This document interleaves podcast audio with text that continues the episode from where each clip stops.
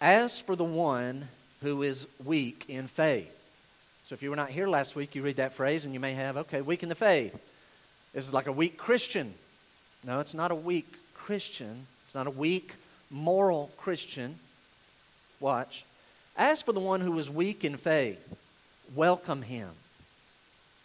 But not to quarrel over opinions. Don't welcome them with the attitude, yeah, bring them on in, we'll set them straight. That's not it. So, what does he mean, weak? One person believes he may eat anything. Give me some of that. I'll try. Yeah, it looks great. Hey, if it won't make me sick, I'll try it. Well, that's one guy. While the weak person eats only vegetables. So there's a difference. Let not the one who eats despise the one who abstains. And let not the one who abstains pass judgment on the one who eats. So this last phrase goes to both. For God has welcomed him. You don't do that to them. You don't do that to them because God has welcomed them. Who are you? This is a great question. Who are you to pass judgment on the servant of another? It is before his own master that he stands or falls. And he will be upheld, for the Lord is able to make him stand. Now he switches gears in verse 5 from food to days. One person esteems one day as better than another. That's the day. While another esteems all days alike. So who's right, Paul? Verse 5 Each one should be fully convinced in his own mind. The one who observes the day. Guess what? The Bible says he observes it in honor of the Lord. Hey, why do you do that? Because I love God. I fear God. I want to please God. Great. The one who eats, eats in honor of the Lord, since he gives thanks to God. While the one who abstains, abstains in honor of the Lord and gives thanks to God. Both of them literally are doing what they do or what they don't do in honor to the Lord. Verse 7 For none of us lives to himself, and none of us dies to himself. For if we live, now watch, he's going to make two categories of people. Right now, you're in the living one. But you could picture yourself later on in a different frame. Verse 8 If we live, we live to the Lord. If we die, we die to the Lord. So you're going to move from one category to the other. Guess what? You're still living and dying to the Lord. So then, whether we live or whether we die, we are the Lord's. Why is he saying that? What does that have to do with this food and days? For to this end Christ died and lived again. That's why he did all of that. That he might be Lord both of the dead, I'm their Lord, and of the living. We'll probably hit this next week. What he's saying is, I died and rose again, so I can be the Lord of the living, and I can be the Lord of the dead. I can be the Lord of the ones that we would call weak in the faith, and I can be the Lord of those that you would think are called strong in the faith. I can be the Lord of both. That's why I died. Back to today's message, verse 10. Why do you pass judgment on your brother? Why do you do that? Or you? Why do you despise your brother? There's the two groups. For we will all stand before the judgment seat of God. It is written, As I live, says the Lord, every knee shall bow to me, and every tongue shall confess to God. Conclusion. So then, each of us will give an account of himself to God. Not them, himself to God. Another conclusion. Since that's going to happen, therefore let us not pass judgment on one another any longer. In other words, stop doing what you've been doing. But rather, here's to the other group, rather decide never to put a stumbling block or hindrance in the way of your brother. And then Paul tips his hand. I know and am persuaded in the Lord Jesus that nothing is unclean in itself. I know that. But it is unclean for anyone who thinks it unclean. Let's review quickly. Last week we looked at two main points. First of all, we defined who are these weak and the strong. I'm going to talk fast, right? If you missed last week, go back and listen to it on the website. If you were here last week, just a quick review. Who are these weak and strong? We broke it down into four categories. Here we go. The weak Jew. The weak Jew, here's how they would live I will not eat food that comes from animals that the Bible in Leviticus 11 says those are unclean animals. I'm not eating that. And I'm not going to break the Sabbath by working on the Sabbath. I'm going to keep the tradition of the elders and use it as a day of rest. Exodus chapter 20. Leviticus 11, Exodus 20. But Paul refers to them as weak in the faith. Remember, weak in the faith does not mean morally weak, sinful lives, loose living, with no rules. Weak in the faith here, when you study it out, actually means maybe more rules than the Bible has. So, who are the strong in the faith Jews? Strong in the faith Jews say, I don't have to live by those restrictions on the Sabbath, and I don't have to live by those restrictions on our eating in Leviticus 11 because all of those things pointed to Jesus. He fulfilled them, and those, and that, those, those dietary things are not reinstated in the New Testament. In fact, there are passages that we'll look at that say otherwise. And so I've been freed from that. I have liberty to eat catfish and shrimp and sausage and ham and bacon and pork chops and those types of things. So that's the strong in the faith Jew. I'm freed from that. But do not despise or look down on the one who, to God, still keeps those things. Weak Gentiles, third category. Here's the weak Gentile. They probably had a pagan background and used to be involved in offering sacrifices to idols. And so they would kill animals, offer the meat to sacrifices. Well, they've been saved out of that. And now they feel that leftover meat that has been sold in the market should not be eaten by Christians. That would just be wrong. It's contaminated. It might even be possessed by a demon. You should see this. You guys don't know what happens at those things. I've been there. Don't eat that meat. Here comes a strong in the faith Gentile and says, Listen, it's just meat. If you put it under a microscope, there's biologically nothing wrong with it, and spiritually, there's nothing wrong with it. It's just meat. Who cares what they did with it? I'm just eating it as a steak. I'm just, I just like, medium, a little baked potato with some butter and salad, thousand, thousand island on it. This is great. Sprinkle in some bacon bits and croutons. Just, that's all I care about, man. I'm not putting a whole. And by the way, I'm not worried about some demon possessing possessing the meat and then coming inside of me to possess me because I'm already possessed by the Holy Spirit. That is not a threat. Four categories. But would you look at verse 5? The second part of our review is verse 5. One person esteems one, ba- one day as better than another, while another esteems all days alike. Each one should be fully convinced. This was the second part of last week's message.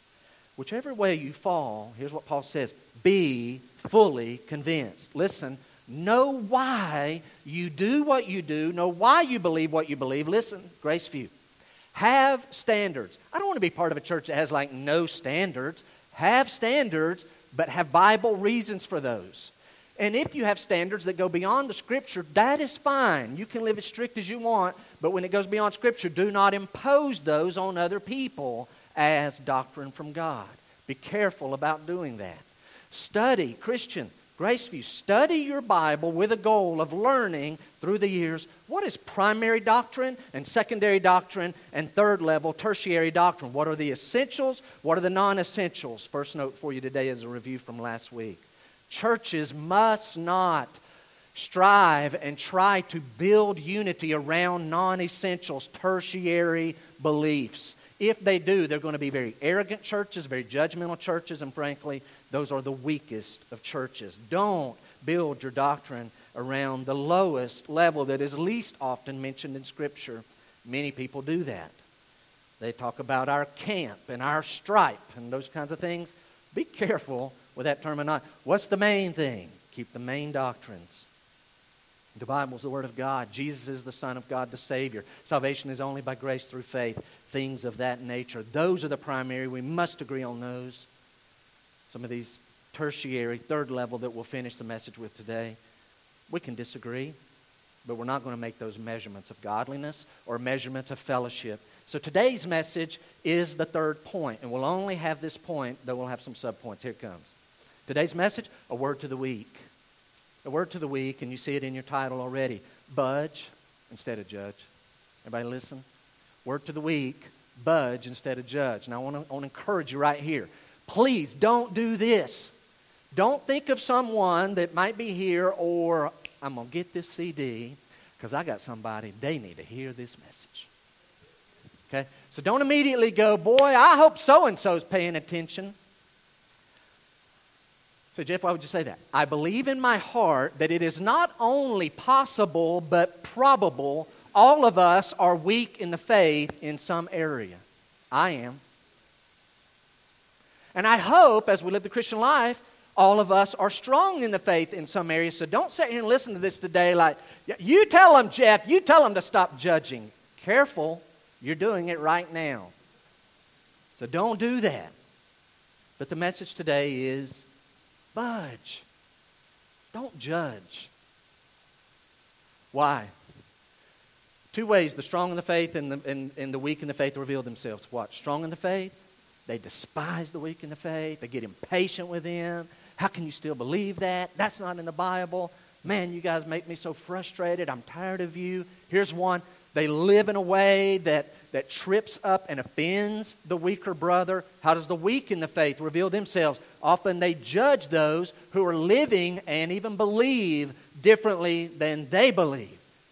Watch, I did not say they live and believe differently than the Bible. They, they're apt, the weak in the faith are apt to judge people because you believe differently than I believe and you live differently than I, than I live. And so you're wrong. And how can you be right with God? Be careful with that attitude. Three things about judgment. First one will be short, and the second one has lots of passages of Scripture will fly through, and the third one turns really practical at the end. Can't preach on judgment without saying the first one. This is very important. What do you guys think is the most mis? Uh, what's the most quoted verse in the Bible? Now, listen. Factor in unsaved people. Because your first thought would be, I guess it's John 3.16. Among Christians, yes. But when you go the whole world, the world out there has learned a little short verse in Matthew chapter 7, and they use it often. What is it? Judge not, that you be not judged. So they pull that little card out like that trumps everything. Point number one in today's message. Number one, some judgment is proper discernment some judgment is proper discernment. To see this, we need to go no further than last week's passage. If you want to mark these, if you have them in your Bible, or if you want to, again, go back and study these on your own, would you look at 1 Corinthians chapter 5? 1 Corinthians, where am I at? There we go. 1 Corinthians chapter 5. We looked at this last week. We looked at it again on Wednesday night. Here's the point some judgment is proper discernment. 1 Corinthians chapter 5, verse number 9. If you've ever heard me say that what we call 1 Corinthians here is literally not 1 Corinthians, it's actually 2 Corinthians, so here's the reason we know that. While writing this letter, Paul says, I wrote to you in my letter. This is another one, a first one, that's not inspired. It's not missing, it just wasn't inspired. Paul to the Corinthians, I wrote to you in my letter not to associate with sexually immoral people. There. They read that, and apparently they took it as have nothing to do with unsaved people out there. Just stay away with them. Live in our little communes. Hoard ourselves up. And no one must have asked, well, how do we fulfill the Great Commission if we're just going to get off all in our little holy communities and have nothing? So they totally misread it. Verse 10. Paul says, not at all meaning the sexually immoral of this world or the greedy, so it's not just sexual sins, or the greedy and swindlers or idolaters, since then you would need to go out of the world. Well, then what did you mean, Paul? But now, to clarify, I am writing to you not to associate with any. Here's the Bible, guys. Some judgment is proper discernment. Now I'm writing to you not to associate with anyone who bears the name of brother. So if someone goes around and says, Oh, I'm a Christian, and they join the church, if someone bears the name of brother and he's guilty of sexual immorality or greed or an idolater or a reviler or is a drunkard or a swindler, they're cheating people out of their money not even to eat with such a one. Paul says, What have I to do with judging outsiders? Is it not those inside the church? Here it comes. I didn't make this up. So everyone who claims Matthew 7 as an end all passage needs to read this passage. Is it not those inside the church whom you are to judge? Discern, evaluate, according to the scripture. Verse 13. God judges those outside. Purge the evil person from among you. This is not being mean If you want to write it down? God's people are commanded, not just allowed, we are commanded to make righteous judgments using biblical teaching to discern between proper and improper beliefs, proper and improper actions. We have to discern. Guys, this right here, do y'all, everybody see that? Go home and read this. This is not gray, this is black and white. So I'm going to say it this way. When the Bible is clear, we can speak the truth boldly in love. Must be in love, but boldly in love and take a stand right where the Scripture does. This is not a mean judgment. This is just, hey, man, you say you're a Christian, but I'm noticing all the time you're, you're just ripping people off. You're getting drunk all the time. You're a reviler. You're sexually immoral. Dude, I don't think you're saved. How can you do it? Is the Holy Spirit just let you get by with that? He wouldn't let me get by with that. Not that I'm better than. I'm not saying that we couldn't have a, a, a, moment or anything like that, but this is your lifestyle. You're acting like an unbeliever, so I'm going to assume you are an unbeliever. That's not being mean. Second thing to notice about judgment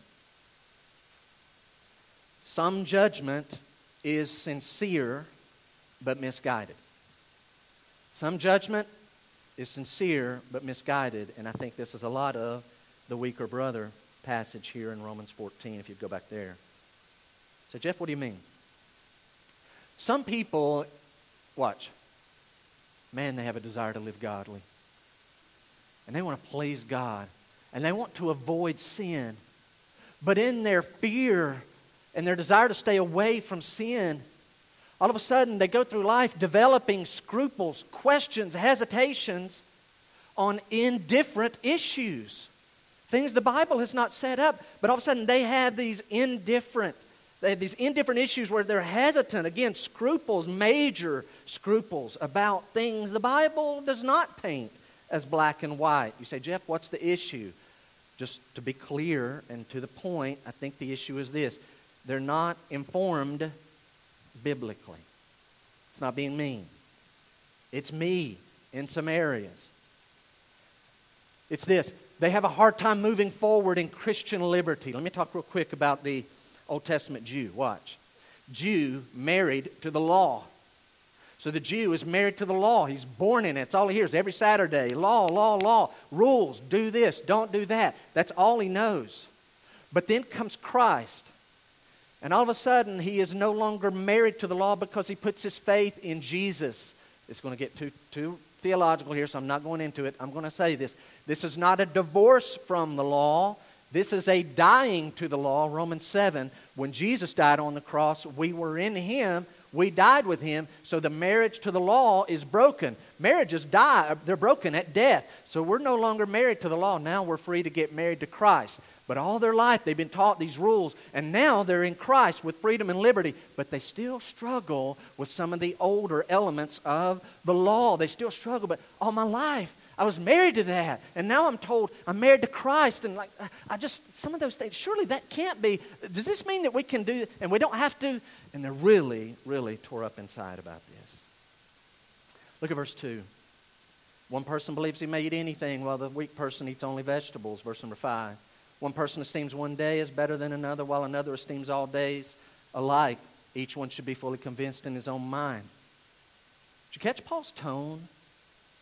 Paul's tone over food and days is very simple. Here's the tone. I'm going to get to the specific in a minute. The tone is this God has different Christians at different levels at different times. Be aware of that. It's okay. So over here is a guy who thinks one out of the 365 days is really holy. Okay. Or this one over here, there's one day out of the 30 that's really special. Or there's one day out of the seven that's the main day to really live godly and holy. And then Paul says over here's another person who says all 365 days, all 30, all seven. By the way, neither of these are avoiding meeting with God's people and encouraging one another to love and to good works and worshiping together and giving to the Lord. It's not about that. It's just one sees it as one day is above the other, and the other one says, every day, whatever I'm doing is to be given for the Lord. And so Paul says, just be convinced. So, Jeff, come on. Who's right? Look at verse 14. I know and am persuaded in the Lord Jesus that nothing is unclean in itself. Verse 20, we didn't read it, but it's in there. Everything is indeed clean. So it's hinted, I believe, in the tone of the passage, but in verse 14, Paul makes really clear the New Testament stance in verse 14. I'm going to say something, and I don't want it to be taken wrong, because please hear this. I am not pitting Scripture against Scripture. Want you to picture a, a, a construction site. We'll do it again in a few minutes. You're there, big construction site. I guess I use that because my dad and my brother are in construction. All right? Picture a big construction site, and the men are working on something that morning from like 7:30 till 11. And they have lunch. Why are they working on that? Because the foreman on the job has talked to the boss, and that's why they've been working on that. But at lunchtime, the boss rides up and says, Hey guys, everything looks good. Listen, this afternoon, we're going to be working over here. We need to form a driveway. I got three trucks full of wet concrete coming at 3.30, and we need to be ready to pour. So you got to get some, some uh, some rebar down. You got to get some wire down and form those boards on the side. Let's work on it. I thought we were working on this. Uh, you did. And now I'm here and saying that you're working on this. Uh, yes, sir. Why? He's the boss. He's the Lord. So you picture that scene. You say, Jeff, why are you saying that? The Old Testament is the Word of God. It will always be the Word of God. But the New Testament is later revelation. Later revelation gives clarity to previous revelation. I'm going to use a word that may strike you as like, ah, I don't like that. I'm, I'm okay with it. Later revelation, just as the boss showing up on the job and overriding what the foreman had for the morning, later revelation, New Testament, even outranks the previous. And so, a point I want to make in the next few minutes is Moses does not outrank Jesus and Paul. All right? It's been said this way the New Testament is in the Old contained. You can see it in there. But the Old is in the New explained. Say it again. The New Testament is in the Old contained, but the Old is in the New explained. Oh, that's what it was really doing all along. Look at verse 14. In a moment, we're going to look at several passages. You have them listed, and I'm going to have to go quickly through them, but look at verse 14. Paul says, I know and am persuaded in the Lord Jesus that nothing is unclean in itself. This is important. This is not Paul's opinion. Ah, that's just Paul's opinion. He says, I know in the Lord. This is Jesus. The Lord has told him this. Also, look at the word persuaded. Think, think, think. What does that mean? Think with me. Paul says, I've been persuaded. What does that mean? He used to believe the other way. Paul would say, I was that way on food. I was that way on the days. And the Lord had to persuade me. I went kicking and screaming. He met me on the Damascus Road. I laid blind for three days thinking, what in the world? This changes everything. Yes, it changes everything. And then the Lord took him out to the desert and for three years privately tutored Paul as he had walked with the other disciples for three years. Now, if you want to follow along, join me in Mark chapter 7. If you want to follow these, we're going to say, where, Jeff, uh, actually, I need to put another note. We didn't give the note. Here's the note. Okay, here's where we're heading. Here's the point of these passages. Here it is. The New Testament reveals that the dietary restrictions and the Sabbath restrictions of the law of Moses have been lifted. Now, that's a very big statement. Is that a biblical statement? So, pause in Romans 14. We're just working our way through the Bible, and we come across this weaker in the faith, stronger in the faith. All of us have areas where we're weak in the faith. Here's these things with particularly the Jews back then. So, is this an accurate statement? Are the dietary laws and the Sabbath restrictions, have they been lifted? Christians, boy, I got to preface this. Please, this is important. Those of you who, in, in, in, in all honesty, not pridefully, could say, I have read the entire Bible through once or twice. Some of you have done it twice. Those of you who say, and not bragging, but the Lord's allowed me to read it five times. And some of you, I know you could honestly say you've read the Bible 20, 25, 30 times from, from beginning to the end. Listen to me. Leviticus 11 says there's unclean animals. Don't eat them. Exodus 20 says, remember the Sabbath day, keep it holy. So here's my question. As you've been living your life, if you've not been honoring the Sabbath day and you've been eating pork and catfish and shrimp, why have you been doing that? If your answer is, remember, be fully convinced. Know why you do what you do. Know why you believe what you do. If your answer is, well, I've read Leviticus 11 20 times, then why are you eating these foods that have been called unclean? If your answer is because everybody else is doing it, Not a good answer. You need a Bible reason. And some of you going, well, that's me. I've never had a Bible reason. I've read that all those times and I've just made assumptions. Know why you believe what you believe. And hopefully, after the next few moments, you will know why. Mark chapter 7. Look at verse 14. It's talking about Jesus.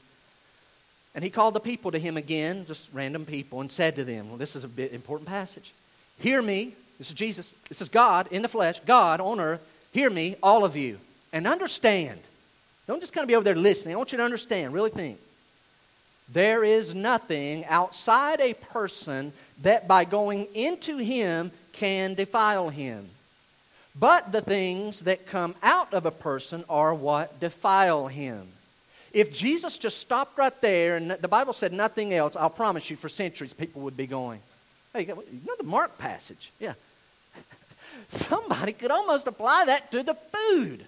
Yeah, I've heard a few people do that, but I don't think that's what it means. Watch verse 17. He doesn't stop there. When he had entered the house, so he breaks from the big crowd. When he had entered the house and left the people, his disciples asked him about the parable. Hey, we got to follow up on this, guys. Did you just hear what he said? Do you know the ramifications of what he just said? Verse 18.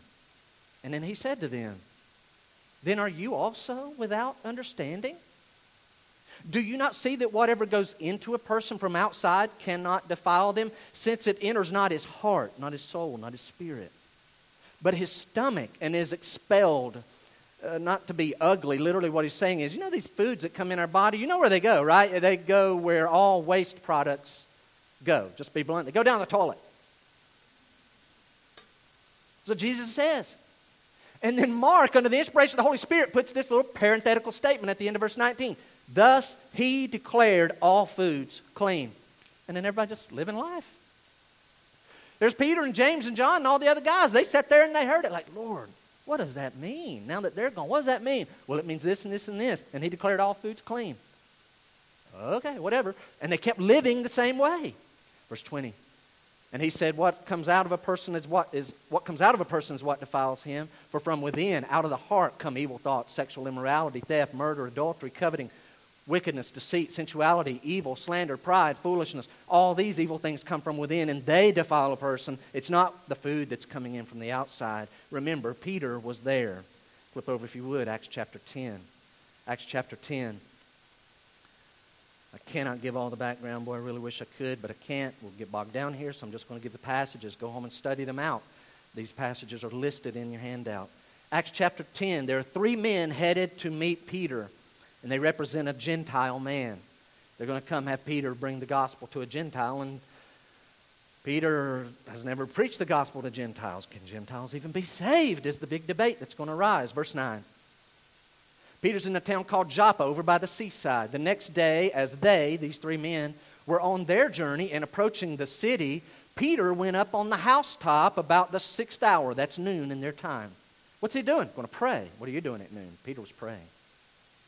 And just like you at noon, he became hungry, wanted something to eat.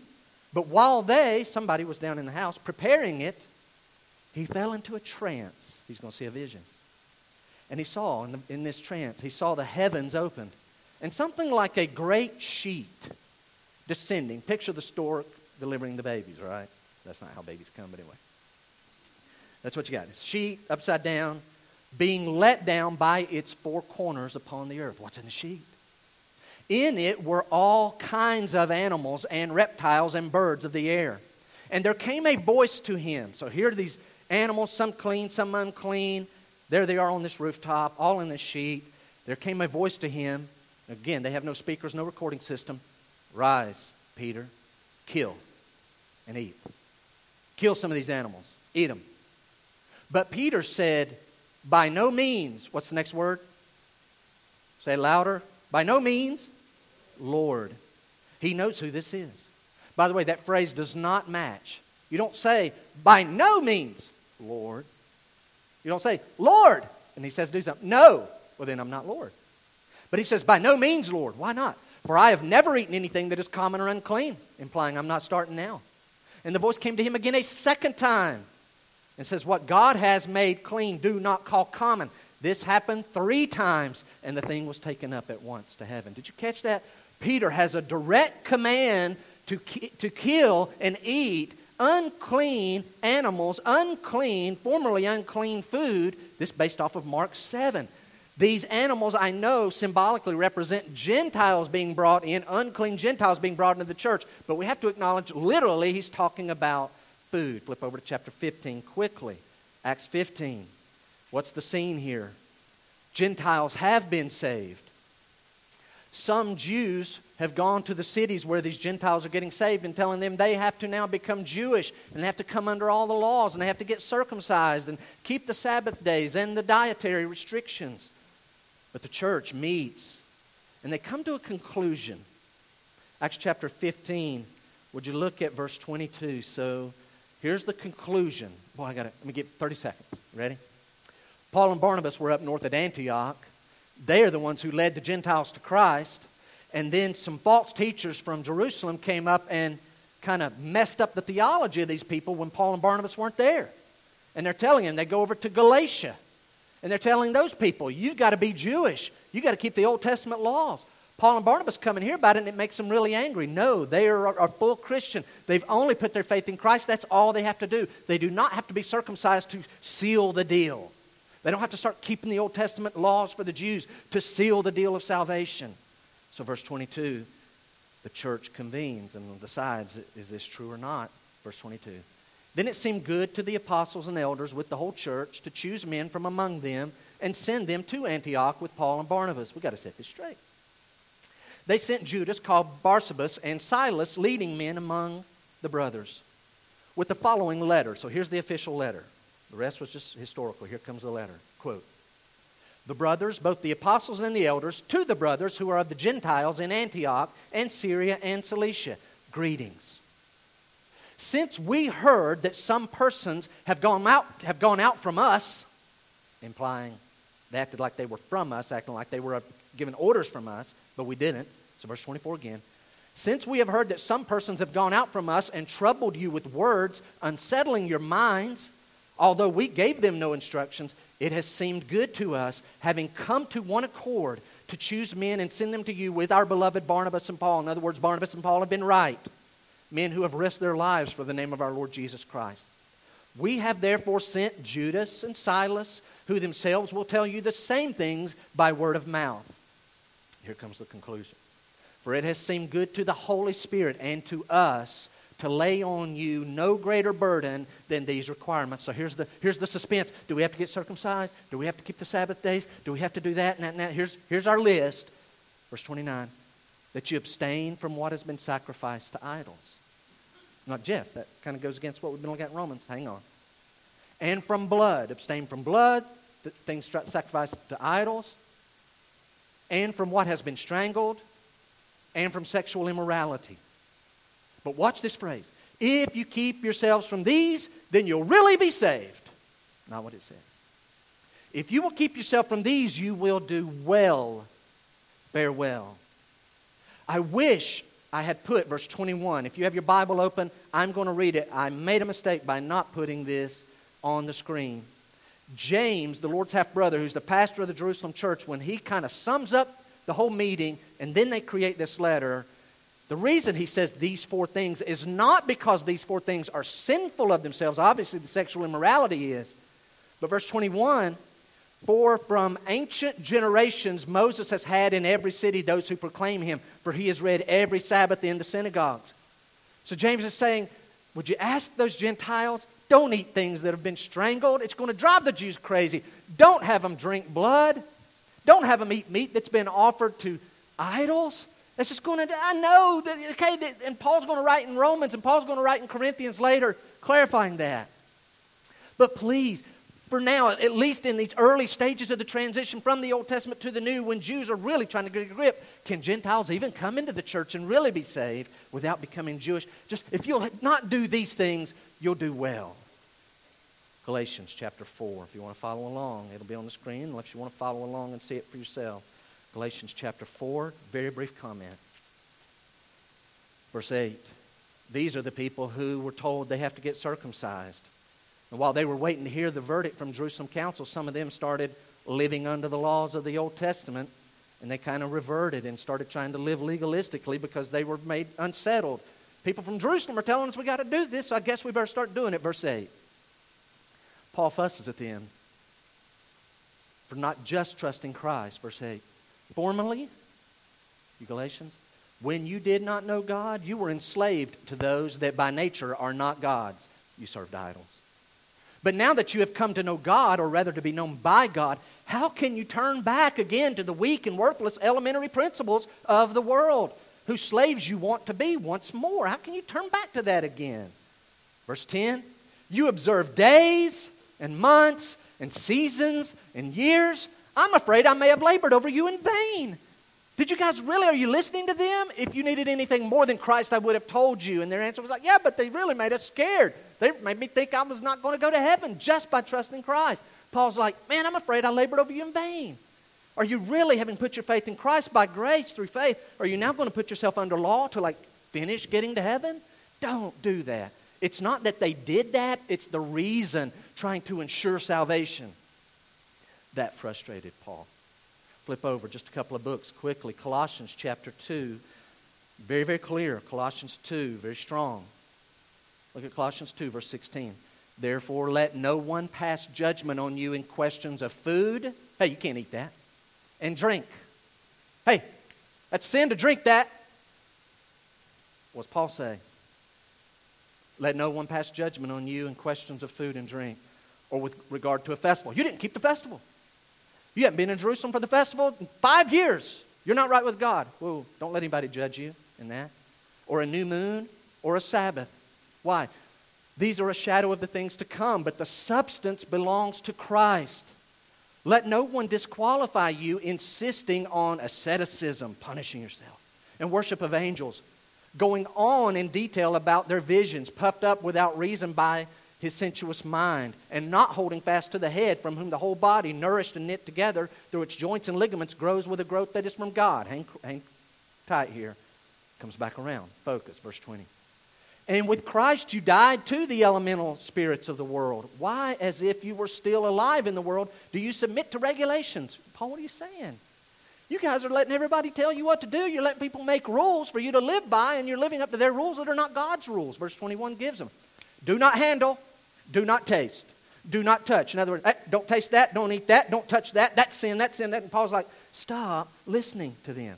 You don't have to scream and holler at them. Just don't let them dictate your life. Verse 22 all this touch not, handle not, taste not, refer to things that are all perishing as they're used according to human precepts and teachings. Paul says of these things, yeah, indeed, they have an appearance of wisdom in promoting self made religion and asceticism and severity to the body, but they're of no value in stopping the indulgence of the flesh. Song we sang a while ago. I'm laying down on my religion. Paul says people love religious things and they love religious rules. Don't let them rule over you. Matthew 12, verse 8. Jesus, look at this. Jesus says, For the Son of Man is Lord of the Sabbath. You really have to go back and study. You ought to go study Matthew 12. Let me say it this way the Sabbath. Not only is Jesus the, listen, the Lord of the Sabbath, I'm going to say Jesus is the Sabbath. Jeff, what does that mean? Watch. In the Old Testament, we work and we work and we work and we work and we work and we work. They didn't have a weekend, and then you rest. And then you work, work, work, work, work, work, work, rest. I hope I had six. Rest. See it? Work, rest, work, rest. How does that apply to Jesus? We're, we're born in this world thinking if I could just be good enough, I'm going to try to earn my way to heaven, and we live working and working and working, but we never get saved. And along comes Jesus, and we realize He did all the work, and we stop working and start trusting in Him. He becomes the Sabbath. The Sabbath all along was man needs rest because we can never do enough work. We got to at some point just trust God to do it all. I'm trusting Jesus, and I'm resting in Him. He's the Lord of the Sabbath. He is the Sabbath. All along it pointed to Him. First Timothy chapter 2, I'm sorry, 1 Timothy 4. Now, the Spirit expressly says that in the later times some will depart from the faith by devoting themselves to deceitful spirits and teachings of demons through the insincerity of liars whose consciences are, are seared. What do they do? Who forbid marriage. It's wrong to get married. What? And require abstinence from foods that God created to be received with thanksgiving by those who believe and know the truth For everything created by God is good, and nothing is to be rejected if it is received with thanksgiving, for it is made holy by the word of God and prayer. And so if you say, Well, I, I, I got a Bible reason now why I. Okay, good. Now you got a Bible reason. Because Leviticus is in the scripture. To be clear, have convictions. But if you're going to impose those convictions as beliefs that others should follow to be right with God, then you need to have Bible reason. Otherwise, give grace. And that takes us back to Romans 14, the third type of judgment. Some judgment is censorious and arrogant. Say it again. Some judgment is proper discernment. Some judgment is sincere, but it's misguided, and some judgment is censorious and arrogant. It's in verse 3. Let not the one who eats despise the one who abstains. Let not the one who abstains pass judgment.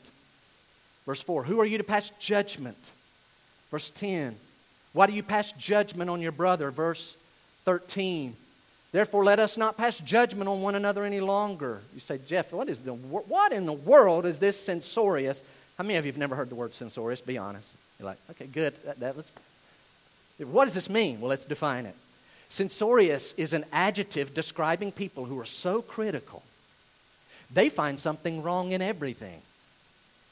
It is severe disapproval, it is severe passing judgment on doubtful things. You ever met somebody like that? Have you ever been that way? So there's doubtful things, it's not really clear in the Bible but they hammer away at people. Here's what they really do they look down at others, whether consciously or subconsciously. They may just say, You're not right with God like we are, or they're just thinking it. Mm hmm. Mm hmm. I'm righteous. You're not. Why? Because you're not living up to my rules. Sincere, censorious judgment. That brings into play Matthew 7. Would you look at Matthew 7? Judge not, that you be not judged. For with the judgment you pronounce, you will be judged, and with the measure you use, it will be measured to you. And you see the other verses. Get the log out of your own eye before trying to get the speck. Hey, man, you've got a real issue here. Well, thanks for pointing that out. But, man, you're about to kill me with that log that's in your eye. Man, whoa, kind of watch out, buddy. Uh, don't be that kind of Christian going around and looking down at everybody with your set of rules that are not Bible based. Look at Romans 8. I've got to let you see. Look at Romans, uh, I'm sorry, Romans 14. Romans 14. I'm going to wait. I want to, I want to take, I, know I don't have time, but I want to, first person who kind of start in verse 6 down to verse 9, there's a word that's used seven times. So you need your Bible. So you're in Romans 14. Those of you have your Bible, look at verse 6. It's even back in verse 4. But look at verse 6 down to verse 9. There's a word used seven times. What do you think it is? Even if you don't get all the way there, four letters Lord. Lord. Look at verse 4. Who are you to pass judgment on the servant of another? It is before his own master that he stands or falls, and he will be upheld, for the Lord is able to make him stand. Hey, watch. I said we were going to use a construction analogy again. Watch this. Picture you're building a house. Okay? You're building a big house, and it's nearing the finish line and you've got five, six, seven contractors all around your house. So you got the electricians there, the plumbers are finishing setting up fixtures, the painters touching up where the carpet guys ding some places up. Okay, you got the irrigation guy working outside, the roofers up on the roof. You got trucks all over, trucks and vans. And you're walking around, everything's looking good. You're kind of excited. You and your spouse are going around saying, What you're going to do here? And you got the picture when all of a sudden you hear what sounds like a commotion out in the front yard and you're like, what in the world's going on? And you go to the front and there's one of the contractors just blowing out another contractor. In fact, it's the electrician just sending the irrigation guy down the street. He's just fussing at him. And you're like, hey, excuse me, hey, what, what's, what's going on? And he's like, I'm straightening this guy out. Do you guys know each other? No, I never met him in my life. What's the problem? Look in his truck. He's got a McDonald's bag from yesterday. I saw him eating this Burger King a while ago. He's just throwing it in the floorboard of his truck. Look, he's got cans and drink bottles. Dude, clean your truck up. It's a disgrace. Looks like he hadn't run it through the car wash in a month. Don't come back on this job site with a dirty. And right about then, what are you thinking? Like, whoa, d- dude, you're out of your lane. That's not your lane. You, you're, you're telling you don't know him. Never met him in my life, man. Kind of like he's scary. He's just getting all up. Listen, that irrigation guy may be the best irrigation guy in Anderson County, but he just keeps a dirty van or a dirty truck. And he's his, he's his employer's best worker. This guy has no right to impose his standard of cleanliness on that guy arbitrarily. It's not his to do.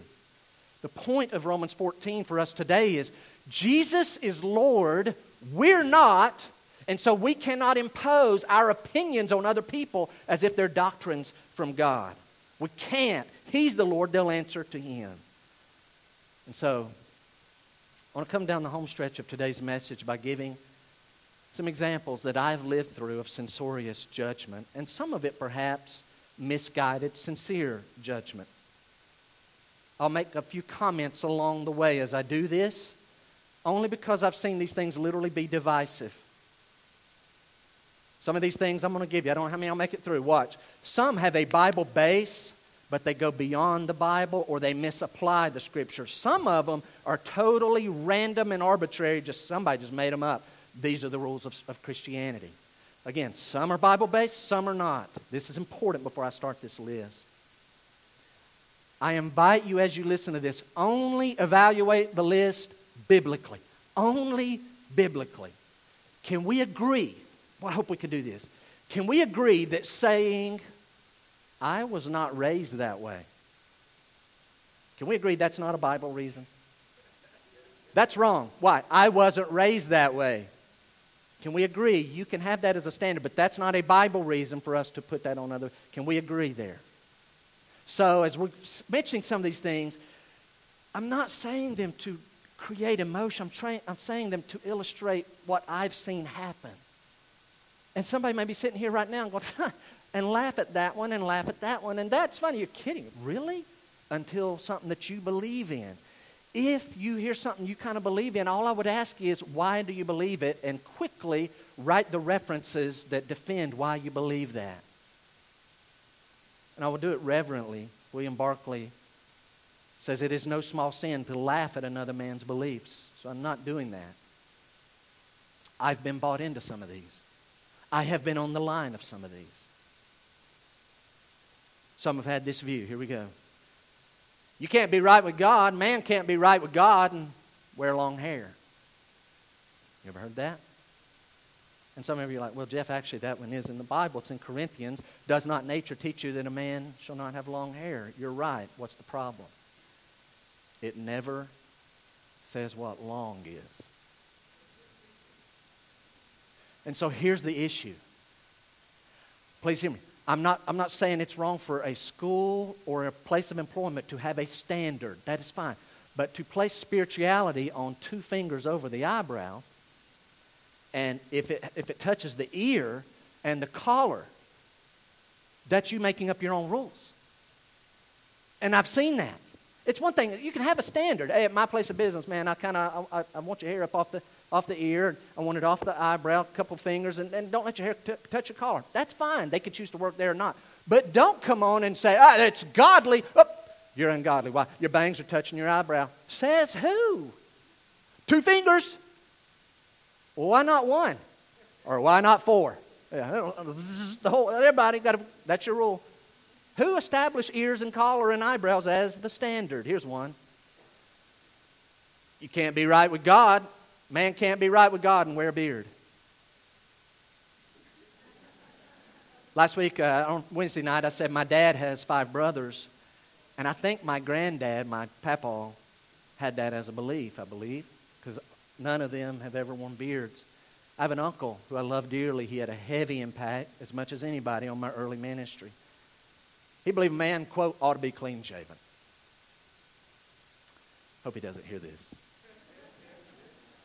Because through the years, there were a couple of times where he heard I was coming back to my hometown, and he had asked, Hey, ask my mom, if Jeff will preach. Sure, I'll preach. And I had a dilemma because I'm wearing a beard, which Deanna technically prefers. Now, it's mostly gray if I were to grow one. So here I'm heading, I'm going to be preaching. I've done it, I've gone there on a couple occasions wearing a beard, and I'm going to tell you, I could feel the disapproval. Almost like, you seriously, you're going to preach in my pulpit wearing that? Like, he never said it. Like, oh, got a beard. Yes, sir. Yes, sir. Here's my questions. If having a beard is sinful, then why did God make men with facial hair? Now, if I stop there, then somebody could do this. If having adultery is sinful, then why did God make me with these sinful desires? It must be okay.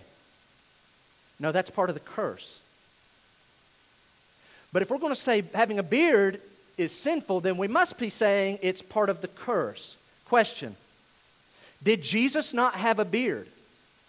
If, if so, we know he didn't have a sin nature because that he didn't have. He's the Son of God. If he had a beard, then it's not part of the curse. Did the Old Testament not tell the Jews to let the sides of their beard grow long? Maybe we need to have more beards to be godly. And next time, and by the way, I felt it. I, felt it from people. Usually it comes along, it's playful. You lost your razor, I see. And I will admit, a few times I have sarcastically said, just trying to be like Jesus. Here's one. You've, you've, some of you be like, what? And most of you be like, mm-hmm, I've heard that. And listen, if this is you, please gauge the emotion by Scripture. Here's one. You can't be right with God and women wear pants. Where's that from? That comes from a verse in the Old Testament that tells women not to wear that which pertains to a man. Here's the problem nowhere in that passage does it say pants. People didn't wear pants then. Now they wear pants. And so people take this passage and arbitrarily, on their own, just apply that as something spiritual in today's culture. The point is, women shouldn't be wearing men's clothing. I'm going to tell you. If, if you think that's the hard line, the pants is the right application. Pants are manly. All pants are manly. If you believe that, come on. I, I, I don't have the money, but I'll go to Belk and I'll buy you a pair of women's pants and I'll dare you to wear them next week. Why?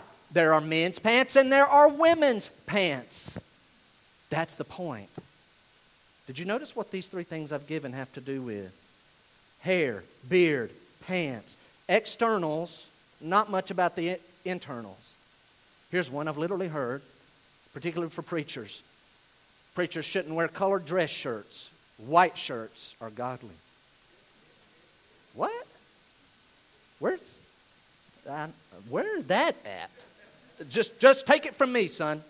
White shirts are godly. Here's one.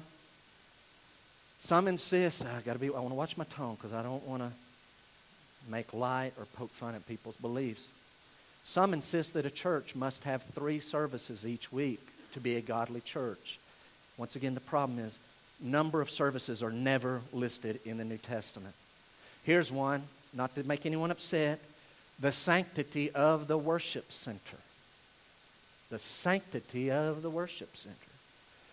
In other words, where people get together and build a building in God's name, and that's where God's people, then we behave and act totally different in there than we do in other places. Now, listen, we need to be good stewards of God's money and God's purchases. We need to be good stewards of that.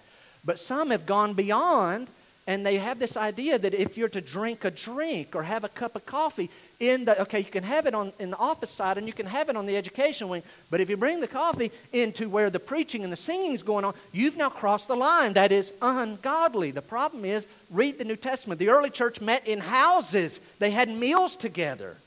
And the preaching and the singing would just break out after the meal. I think it's much like what we do on wednesday nights for nine months out of the year I cannot just arbitrarily say, that's wrong, that's sinful. By the way, if your drink is just an excuse to kind of, well, I know Jeff preaches an hour, an hour and five minutes, and so I got that much to kind of keep distracting myself, working my way, then you don't need to bring a drink. But if you have one, great. Don't let it distract you. If you can go an hour without it, great. But again, it's not a sinful thing. Here's one, I'm going to hit it quickly denim. Denim. You're like, denim? Yeah, it's sinful, right? You knew that? Based on what? Some have seen denim as less godly at church. Here's the, here's the argument it's too casual. It's not a serious attitude toward the things of God. It's too laid back. I will tell you, our society does see jeans, blue jeans, black jeans, gray jeans, as casual. But let me say this I've been at some ball games and I've seen some pretty fervent, fired up people wearing blue jeans. Zealous, man. They're intense. And I've been in some churches with some ladies in silk dresses and dudes in polyester suits just sleeping their way through the service. It's not about denim, it's not about polyester and silk. Here's another one quickly entertainment habits. This is the eighth one. Listen, the Bible gives black, sin, and white. This is right. But it also gives principles. So, Jeff, where are you heading? This entertainment. Be careful about imposing your standards on other people. You may have had an experience of playing pool where people are blowing their family's money and people are getting drunk and getting in fights. But if someone else plays pool in a wholesome way, that is not a simple thing. You can't put that rule.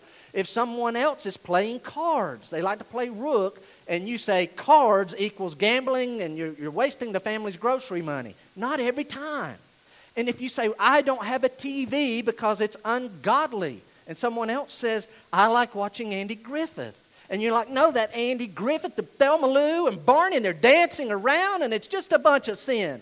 Okay, that's fine. You can have that line, but be careful. Don't make rules on other people that are not in the Scripture. The last two. These next two are the most divisive, and they produce the most emotion more than any all the other eight put together. Listen, lots of emotion, but I find that when you really peel away the belief system, there's very little scripture that's rightly applied. You say, what is it? Music. Music is a major area where many try to impose their personal standards, their personal taste, as though they're Bible standards. I have my preferences. They've changed. What does that tell me? Wait a minute. I must have been wrong then, or maybe I need to be careful this is where I'm at now. I might change again before I die.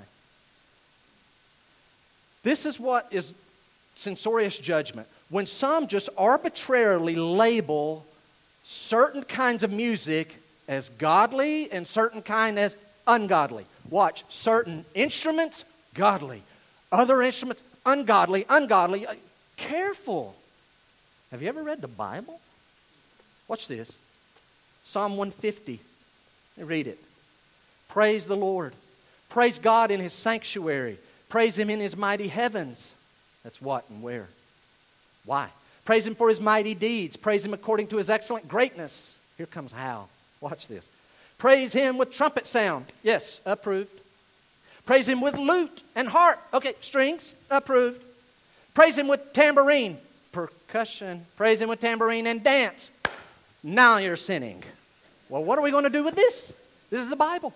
Praise Him with strings and pipe. Oh, we got woodwinds in here. Praise Him with sounding cymbals. Praise Him with loud, clashing cymbals. Psh, psh, psh. That's ungodly. We need to get that out of the Bible. Who showed them that verse anyway? Let everything that has breath praise the Lord. Praise the Lord. And do it with music. Careful about setting man made standards that's godly. Here, here's some sacred, classical. I'm talking about just Christian music, classical Christian, Southern gospel, Negro spiritual, praise and worship, contemporary, bluegrass. I want to tell you, some of those don't speak to me, but some of those speak to other people. And I've got to allow that. 300 years ago, the church sang with Gregorian chants until this guy named Isaac Watt comes along and he starts to write these things called hymns. And today, everybody accepts hymns. 300 years ago, he had a hard time. People were telling him that they're too worldly, they're not the chance. And here he comes along with these hymns, worldly hymns. Now they're accepted. The piano. Everybody accepts the piano. 150 years ago, those are saloons, those are bars. You don't bring that into the church. Do you see what I'm saying? Careful at drawing lines where God does not. And that brings me to the last one.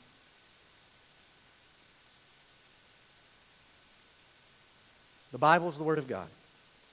And y'all know where I'm going. There have been heretical attempts by some cults to create their own translations of Scripture. Why? Because they've got used to us whipping them in debates where they're trying to downplay the deity of Christ. So here's what they've done They've changed their Bible and they bring their Bible up, and you go to your usual passages, Hebrews 1 and John 1, and these other passages like it, and all of a sudden they've changed the wording. Colossians 1, remember the ones.